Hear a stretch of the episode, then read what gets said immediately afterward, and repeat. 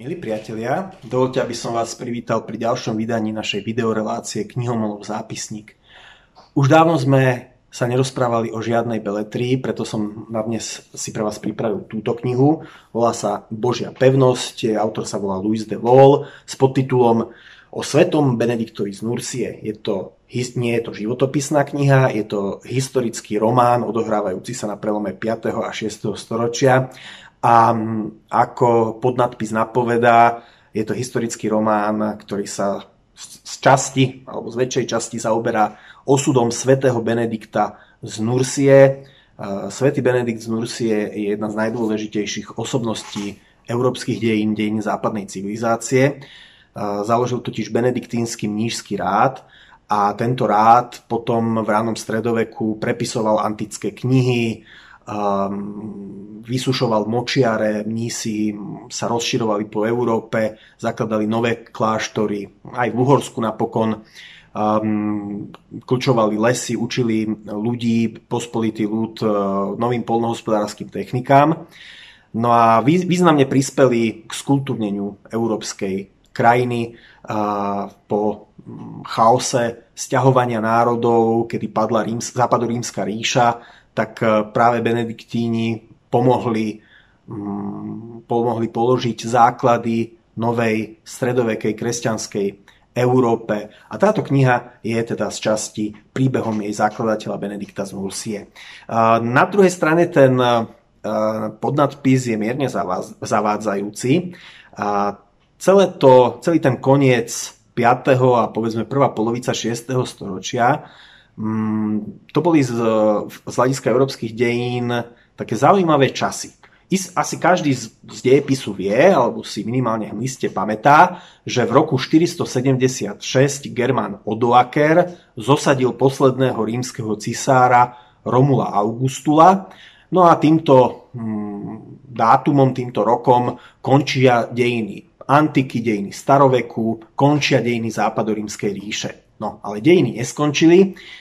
Odoakerová vláda bola po pár rokoch vystriedaná Ostrogotom Teodorichom Veľkým, ktorý si vlastne na území dnešného Talianska vytvoril Ostrogotské kráľovstvo, v ktorom hrstka gótov, ktorí teda prišli v rámci stiahovania národov, vládli pôvodnému rímskemu obyvateľstvu.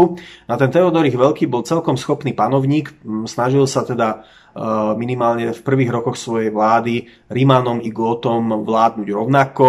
Troška sa krajina i ekonomika zotavili po tých 10 ročiach a staročiach predchádzajúcej nestability. A bolo to aj také obdobie, kedy Taliansko zaznamenalo určitý alebo nejaký druh um, aj kultúrneho rozmachu. Po Teodorichovi sú doteraz uh, pamiatky v meste Ravena v severnom Taliansku, najmä jeho mauzoleum, no a po ňom nasledovala vláda jej céry, no a neskôr tam nastali, nastali nejaké vnútorné machinácie, mnohí tí goti ju chceli zvrhnúť, nastojiť vlastnú vládu. A toto využili Byzantínci, teda východorímska ríša, ktorej teda vládol cisár Justinian a jeho manželka Teodora. No a ich vojvodca eh, Belisár sa pokúsil dobiť Taliansko e, naspäť, naspäť obnoviť e, rímsku ríšu z východu a na pár desaťročí sa to Byzantíncom aj podarilo. No a zhruba o tomto je ten, o týchto udalostiach tento román. To znamená, že nie je to len duchovný román, nie je to len životopisný román o Benediktovi z Nursie.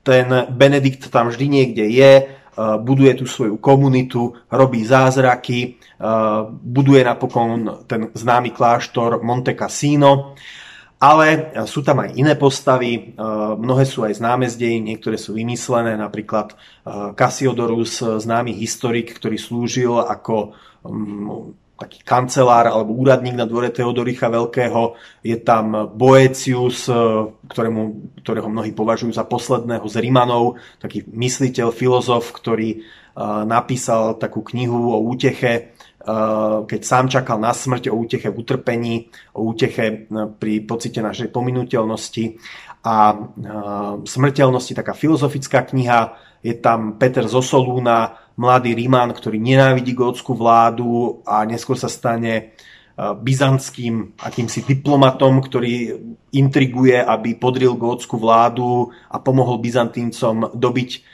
dnešné územie Talianska naspäť. To znamená, že sú tam rôzne takéto charaktery, ale ako keby z, toho, z, tých, z tej politiky, z tých intrík a to vždy, vždy z toho vyplýva taká, taký, taká, taký zmar, taká dočasnosť a vždy vedľa toho svieti práve tá duchovná sila toho Benedikta a toho, čo buduje v tom Monte Cassine a tým, že buduje tú nízku komunitu a že on sa o politiku nestará, ale je uplet, upretý a, upretý a svoj pohľad upiera na transcendentné a nejaké metafyzické ciele a na, nie, na trvalé hodnoty, ktoré sú nadčasové a ktoré pretrvávajú doteraz, kým naozaj tie hranice sa hýbu a raz vládnu Góti, raz Byzantínci. Potom tí Rímania sa tešia, že Byzantínci ich oslobodia, ale to netrvá, tá radosť netrvá dlho, lebo Byzantínci hneď vyrobia vysoké likvidačné dane a mnohým chýba práve ostrogótska nadvláda, germánska nadvláda.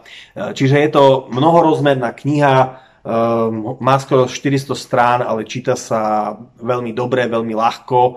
Uh, naozaj ten, je veľa historických románov, ktoré sú zasadené do prvého storočia po Kristovi, do obdobia rímskej ríše, ale tento román uh, Božia pevnosť je vlastne jeden z mála tých, ktoré sa venujú 10 ročiam, ktoré bezprostredne nasledovali po páde západu rímskej ríše. Vlastne ma, mi schádza na um len jedno alebo dva romány, ktoré sa tiež odohrávajú v tomto období a sú možno, že s touto knihou porovnateľné. E, nemecký románopísec Felix Dahn ešte v 19. storočí napísal taký známy, aby som povedal, že z dnešného pohľadu e, je to utrpenie čítať, lebo je to taká hrubá, ťažko čitateľná kniha, volá sa to Kampf um Rome, alebo za boj o Rím. No a potom ešte e, Robert Graves, autor nesmrteľného diela Ja Claudius e, napísal ešte teda takú knihu, ktorá vyšla u nás e, v českom preklade pod názvom Hrabie Belisarius, alebo teda Grof Belisarius, jeden z mal, menej známych e, románov Roberta Gravesa. Čiže tie sa, tieto dve knihy sa tiež zaoberajú týmto obdobím. Ostrogócka nadvláda v Taliansku, mm, Teodorichová ríša, mm, Justinian v Byzancii, Belisarové výboje a tak ďalej. Čiže je to taká málo známa, ale pre formovanie kresťanskej Európy dôležitá etapa našich dejín. Takže Božia pevnosť vyšlo minulý rok, v roku teda 2019 spolku svätého Vojtecha, autor sa volá Louis de Vol, román o Benediktovi, historický román o Benediktovi z Nursie, ale nielen o ňom. Milí čitatelia, ďakujem a milí diváci, ďakujem, že ste, že ste si nás dnes zapli a niekedy na budúce pri ďalšom vydaní našej videorelácie Knihomolov zápisník. Dovidenia.